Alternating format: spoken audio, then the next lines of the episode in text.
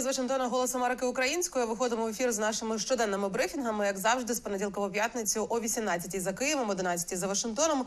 Говоримо про найважливіші заяви і рішення, які стосуються безпосередньо України, Сполучених Штатів і не лише. Мене звати Юлія Ярмоленко. Якщо ви дивитеся цю трансляцію наживо на Фейсбуці або у Ютубі, в коментарях маєте нагоду поставити мені запитання. Я спробую відповісти на них впродовж нашого 30-хвилинного ефіру.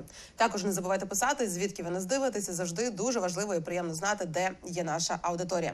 Сьогодні будемо говорити про низку важливих тем, але розпочнімо із того, що відбувається тут у Вашингтоні на капітолійському пагорбі. Сьогодні, як ви знаєте, Палата представників е, повертається до роботи. А учора президент США Джо Байден у Білому домі приймав чотирьох конгресових лідерів, як демократів, так і республіканців. За словами Чака Шумера, лідера демократів, не лише Три демократи, він, президент Хакім Джефріс, а й лідери республік, а й лідер республіканської меншості у сенаті Міч Маконел намагалися переконати спікера Палати представників Майка Джонсона таки винести на розгляд Палати представників законопроект, в якому передбачено фінансування для допомоги Україні. Після зустрічі сам Джонсон сказав, що його пріоритет це американська безпека, що допомогу Україні, мовляв, розглянуть, розглянуть вчасно, але коли саме він не уточнив. Вчасно це зараз. Так відповів на цей коментар Джон Кірбі, радник Білого Дому із комунікацій у питаннях нацбезпеки. Ось його коментар під час брифінгу у Білому домі.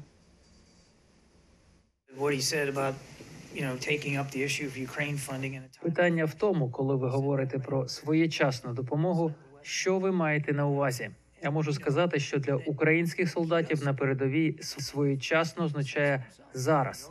Доки ви і я поверталися з вихідних, росіяни почали захоплювати нові міста та села в Україні, не такі значні, як Авдіївка. Вони просуваються. Це не заморожений конфлікт, і тому ми закликаємо спікера Палати представників, коли він говорить про своєчасність, щоб він справді відповідав цьому, тому що для українських солдатів правильний час саме зараз. Українські солдати на фронті приймають справді важкі рішення щодо того, у що вони стрілятимуть і чим вони стрілятимуть. У них закінчуються кулі. Я не в змозі поставити часову позначку і сказати до такої то дати вони програють війну, але вони безперечно починають втрачати територію, яку вони вже відвоювали в росіян, і тепер вони можуть віддати ці території росіянам, тому що вони не можуть відбити їхніх атак. They can't fight them off. Я не прошу вас давати прогноз, але чи згодні ви з тим, що через місяць чи через два місяці Україна цілком можливо може програти війну без додаткового фінансування? What I would, what I would tell you that, that as I said to Steve, the time is now. Я можу лише повторити час зараз. Ситуація надзвичайно складна. Я не можу передбачити, що буде через місяць-два, тому що я не можу передбачити, що зроблять росіяни. Але якщо не буде підтримки від Сполучених Штатів через місяць або через два місяці, дуже ймовірно, росіяни досягнуть більших територіальних здобутків, переважно на сході, потенційно навіть на півдні. Таке відверте нагадування, чому допомогу Україні варто схвалити вже сьогодні, а не чекати місяць, два чи три. Знову ж таки, ці всі намагання спонукати спікера Палати представників Майка Джонсона вони спрямовані власне на те, щоб Майк Джонсон виніс на голосування на розгляд Палати представників цей важливий для України законопроект. Спікер Верховної Ради України Руслан Стефанчук опублікував сьогодні відкритого листа до спікера Палати представників Майка Джонсона із закликом винести на розгляд законопроект про допомогу Україні. Під цим листом підписалися спікери парламентів 23 демократій, зокрема Франції, Німеччини та Польщі. Лист закінчується такими словами: ми віримо, що завдяки вашому особистому лідерству Конгрес продемонструє історичну двопартійну єдність на підтримку колективних зусиль з допомоги Україні. Тому ми просимо вас зробити наступний крок до ухвалення історичного рішення, яке забезпечить допомогу США іноземним країнам і надасть Україні необхідні кошти для продовження її боротьби. Знову ж таки нагадую, це лист, відкритий лист до спікера Майка Джонсона, під яким підписалися спікери парламенти пар- парламентів 23 демократій. Чи почує всі ці заклики спікер Палати представників Майк Джонсон? І чого очікувати Україні від цих перших днів відновленої роботи Палати представників? Про все це поговоримо з нашою конгресовою кореспонденткою Катериною Лісуновою, яка приєднується до ефіру. Каті, привіт. Вітаю, Юлю. Катю, Палата представників сьогодні відновлює роботу. Чого варто чекати Україні? Саме так юлі сьогодні повертаються законодавці саме палати представників до роботи. Е, буквально учора повернулись е, сенатори, тобто представники сенату. І що можна констатувати напевне, так це те, що час не грає на руку України, тому що, попри вже другу річницю, яка минула вже, і багато було розмов про те, що допомогу Україні погодять під цю річницю до цієї річниці, але так чи інакше, ця друга річниця повномасштабної російської війни вже минула, і ця війна повномасштабна вже увійшла в свої. Третій рік, і попри те, як ми щойно заслухали представника Білого Дому Кірбі е, про те, що Україні доводиться частково відступати, попри усі ці показники, Україна не буде головним питанням на порядку денному палати представників і загалом конгресу, тому що конгрес зараз е, знову на межі потенційного шатдауну, е, шатдауну, е, тобто часткового або повного припинення роботи уряду. І зараз багато законодавців наголошують, що саме це має бути основним пріоритетом е, конгресу, тому що бюджет уряду Сполучених Штатів Америки на цей поточний рік повністю так і не був погоджений. Були погоджені короткострокові е, резолюції, які діяли до е, певного періоду. І е, перша частина такої короткострокової резолюції завершується вже 1 березня. Відтак від 1 березня, якщо законодавці не погодять якийсь короткостроковий бюджет уряду, то відбудеться частковий шатдаун. А, а якщо продовжиться і далі, то може бути повний шатдаун е, припинника роботи уряду Сполучених Штатів Америки або інших установ Сполучених Штатах. Відтак зараз головні розмови ведуться саме про це питання. Але зазначу, що першими повернулись на роботу, як правильно сказала, в сенаті е, буквально учора. Сьогодні в палаті представників. І так учора я поспілкувалася із сенаторами про те, що е, чого ж варто власне очікувати, е, яким яким може бути майбутнє допомога Україні, яким може бути майбутнє того законопроекту, який вже погодили в сенаті, який такий застряг у палаті представників, і е, зі слів сенаторів, які до слова можуть знову повернутися до цього законопроекту, якщо до прикладу в палаті представників погодять якусь іншу форму цього законопроекту. Відтак, загалом в сенаті можна констатувати, що позиції не змінились. Демократи підтримують е, погодження допомоги Україні якомога швидше. І безпосередньо сенатор Блюменталь мені сказав, що Україна програє, Путін виграє, якщо допомогу не нададуть просто зараз. А от позиції республіканців загалом розділились. Е, Багато із них стверджують, що вони хочуть бачити цей законопроект видозміненим, мовляв, прибрати звідти гуманітарну допомогу Україні, гуманітарну допомогу Азії, але лишити лише оборону, військову допомогу Україні та е, Ізраїлю. Інші е, вважають, що потрібно змусити Європу робити більше, і відтак безпосередньо в сер- серед республіканців зараз знаходиться найбільше суперечок щодо того, яким може бути майбутнє допомога Україні, і безпосередньо е, навіть у сенаті, коли вчора поспілкувалися точної заяви, коли і яким чином допомогу Україні погодять, не було дано відповіді на це питання. Пропоную послухати просто зараз. Well, um,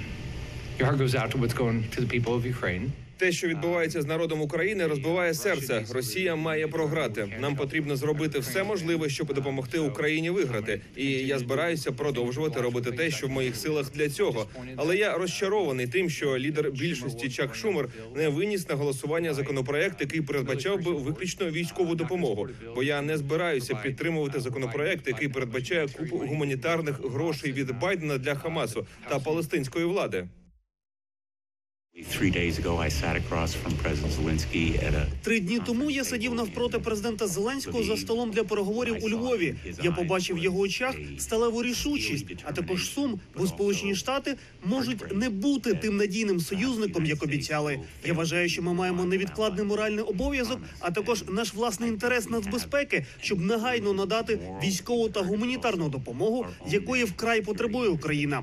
Україна програє, Путін виграє. Якщо Сполучені Штати не виконують свій моральний і політичний обов'язок, який є частиною наших власних інтересів, тому що наші війська будуть стікати кров'ю і гинути на полі бою, якщо ми не допоможемо українцям, які гинуть зараз.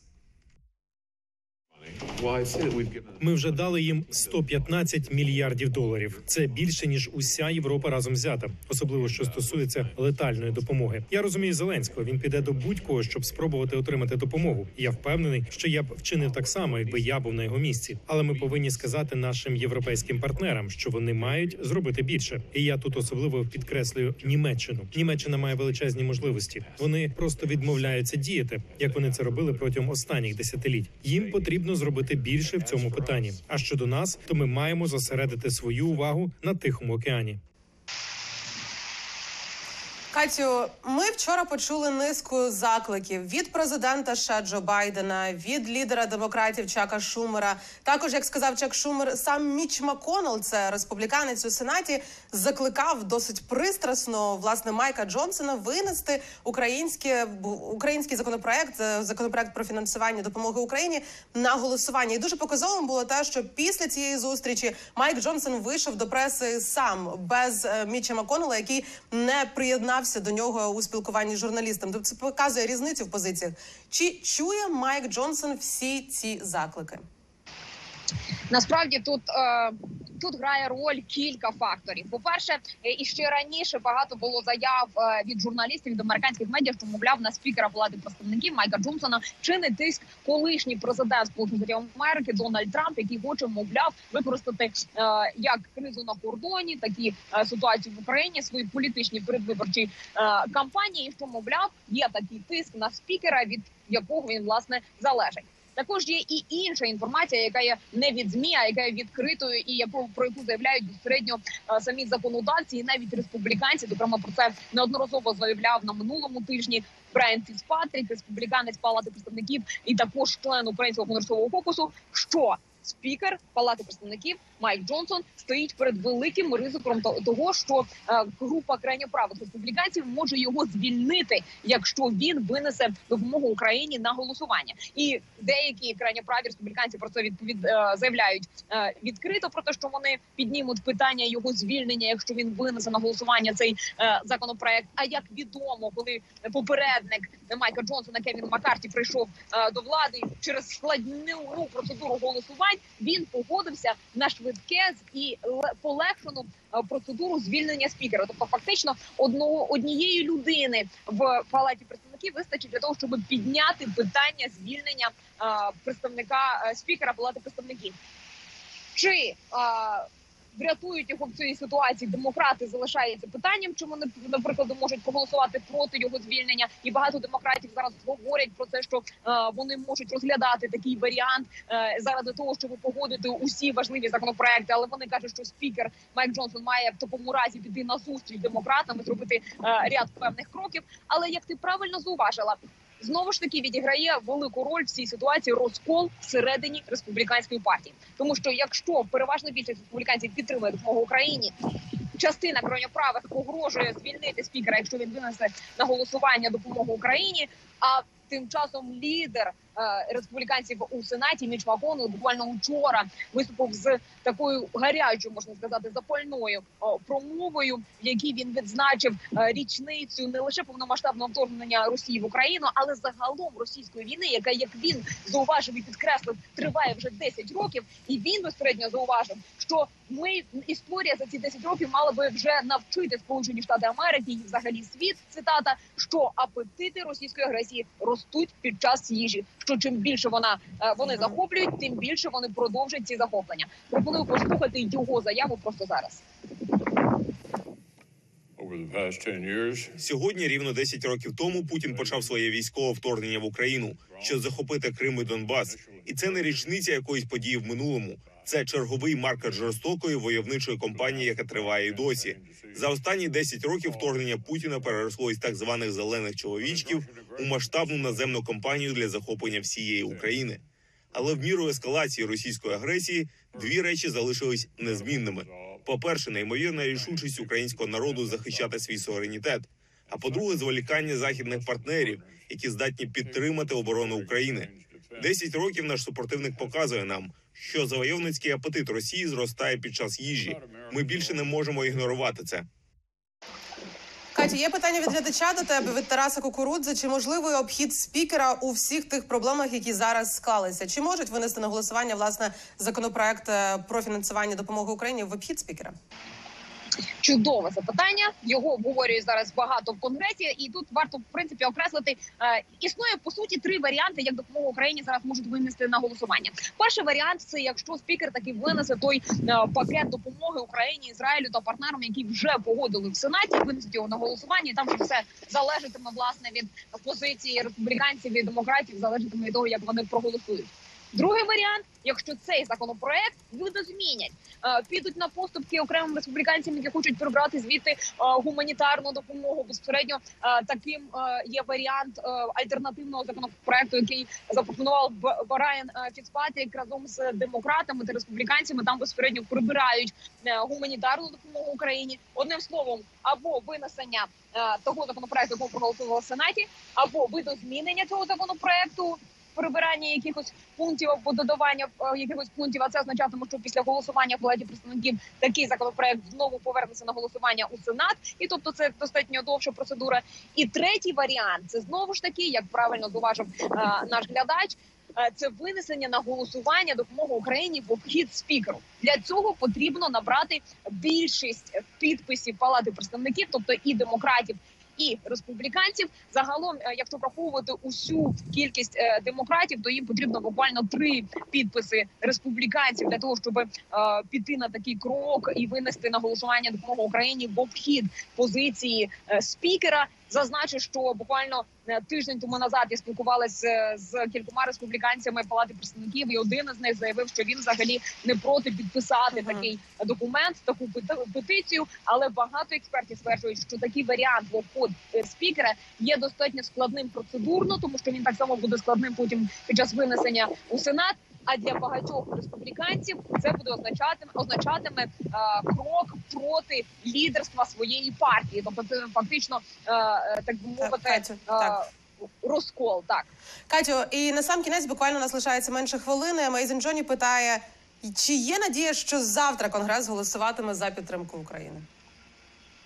надія є завжди, але логічної ймовірності в цьому є дуже мало. Катю, дякую тобі дуже. Дякую, що розповідаєш про все найважливіше, що відбувається зараз на капітолійському пагорбі. Обов'язково також вмикайте програму «Чистаємо 22». Там буде ще більше подробиць. На зв'язку була Катерина Лісунова, наша конгресова кореспондентка. Друзі, дякую вам дуже за активність. Дякую, що ставите запитання. Кропивницький дивиться Київ, рідний вітає Харків, Дрогобич, Вишневе, Вроцлав, Бориспіль, Львів на зв'язку, Черкаси, Буча, Дніпро, Одеса. Якщо у вас ще якісь запитання, то обов'язково їх ставте. А ми рухаємося далі. Україна стала ближчою до повернення Криму після повномасштабного вторгнення ніж на момент початку початку тимчасової окупації Росією Криму 10 років тому. Але для цього їй потрібна повна підтримка союзників. Так вважають аналітики, які зібралися на обговорення цієї теми у Вашингтоні 27 лютого напередодні. Експерти та урядовці, яких зібрав аналітичний центр Атлантична Рада в 10-ту річницю загарбання Криму, вважають, що недостатня реакція заходу на цю подію призвела до того, що Росія розпочала війну проти України спочатку на сході, а потім через 8 років на всій території України. Зокрема, про це заявила Еміна Джапарова, перша заступниця міністра закордонних справ України. Давайте послухаємо.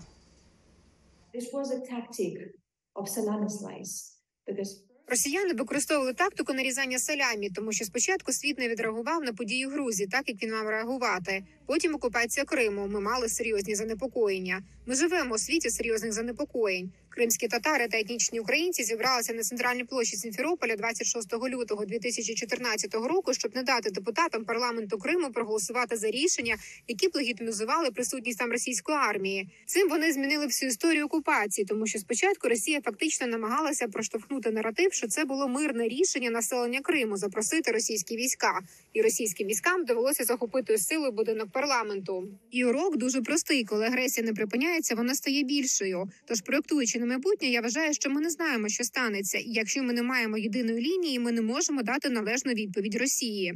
Я думаю, що Росія буде бити по двох точках: політичній, і вони зараз націлені на делегітимізацію уряду України, і це буде посилено до весни. А друга буде посилення та концентрація військ, які ми бачимо на півночі, сході та півдні. Окрему увагу також експерти привернули до ролі Туреччини. От, наприклад, е, Джон е, Джон Гербст, це колишній посол США в Україні, сказав, що США, Туреччина та Україна мають спільні стратегічні інтереси. Стабільний і безпечний чорноморський регіон. А Росія цьому перешкоджає. За його словами, перемога України також допомогла би покращити і стосунки між союзниками по НАТО, Сполученими Штатами та Туреччиною, не зважаючи на деякі третя. Давайте послухаємо його коментар.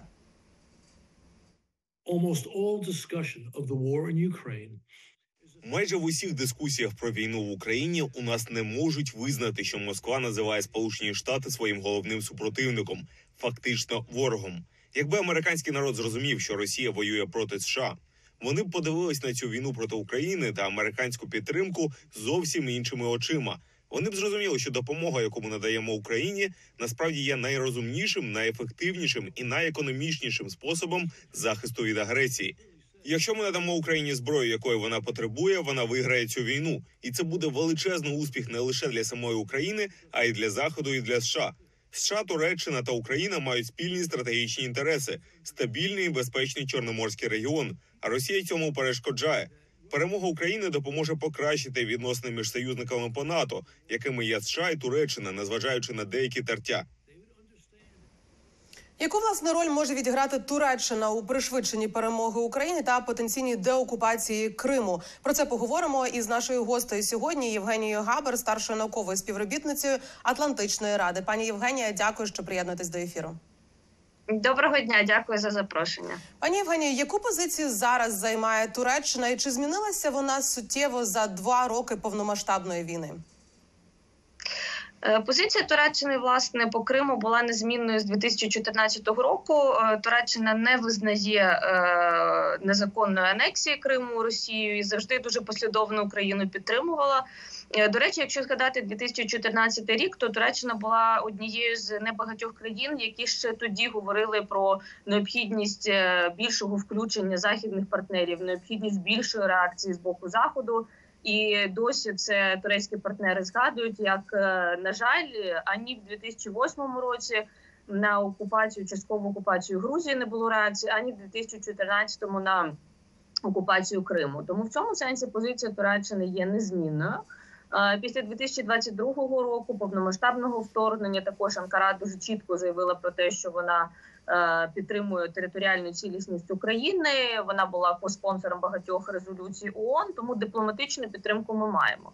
Е, Чи е, змінилась е, позиція Анкари, скажімо, за останні там 2-3 роки? Мені здається, що менше зараз є ілюзій щодо можливості вести дипломатичні переговори з Росією і якось домовлятися з Путіним.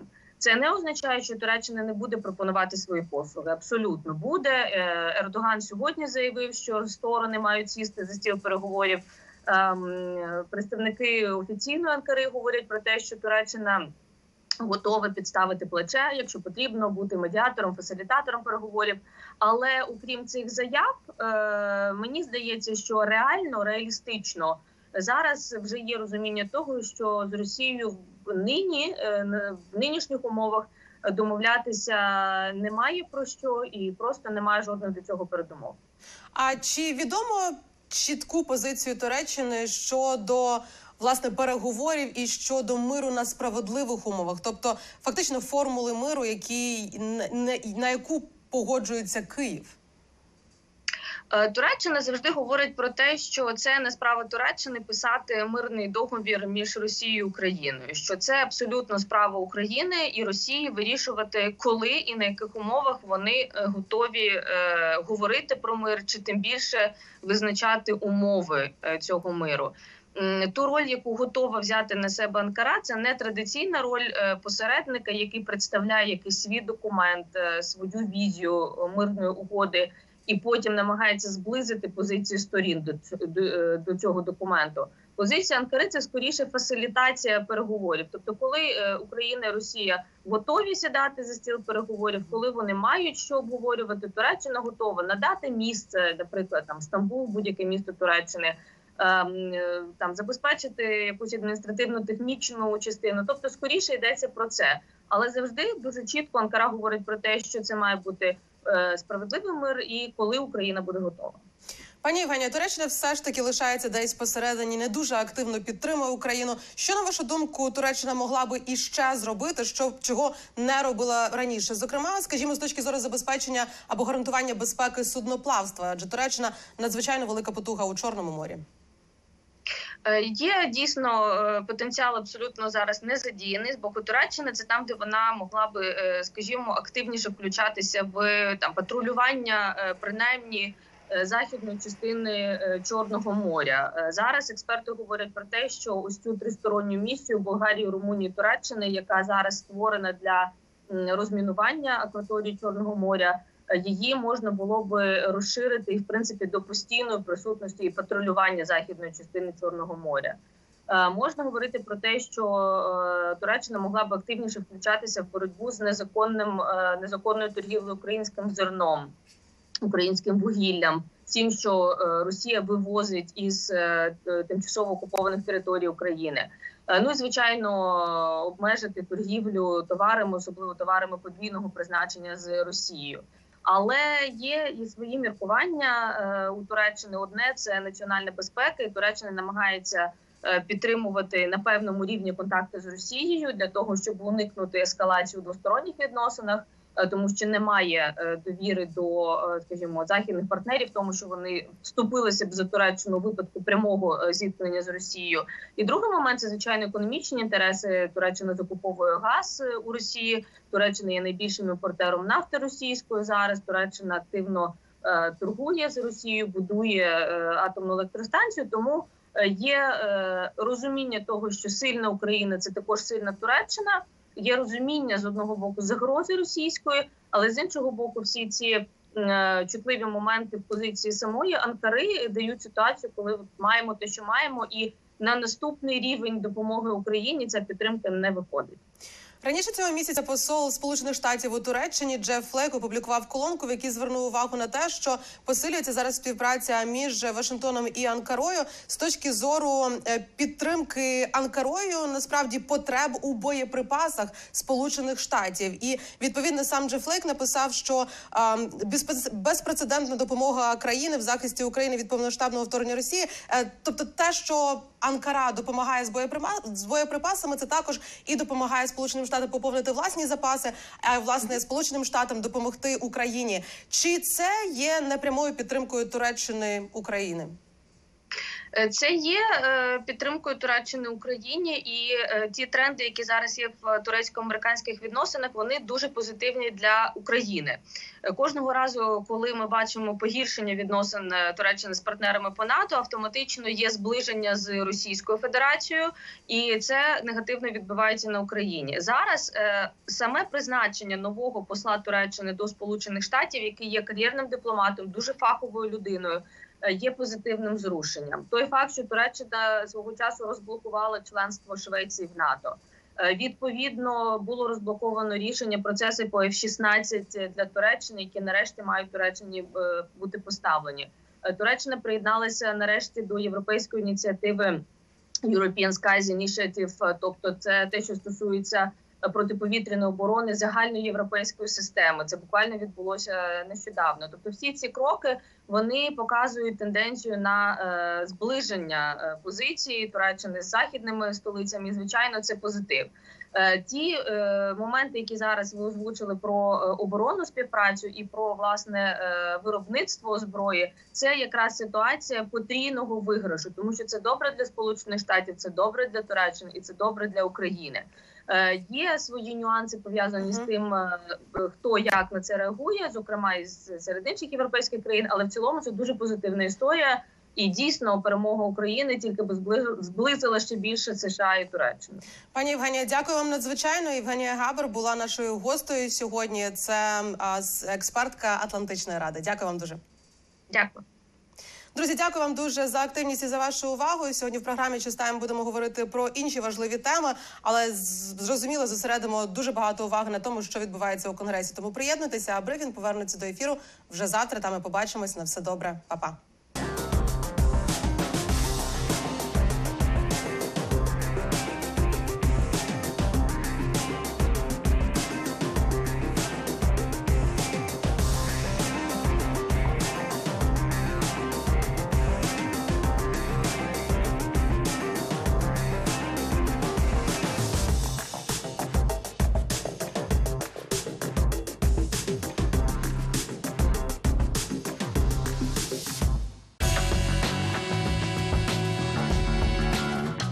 Течії ми зустрічаємо у Кенії жінку, яка змінює сферу рибальства, де переважають чоловіки.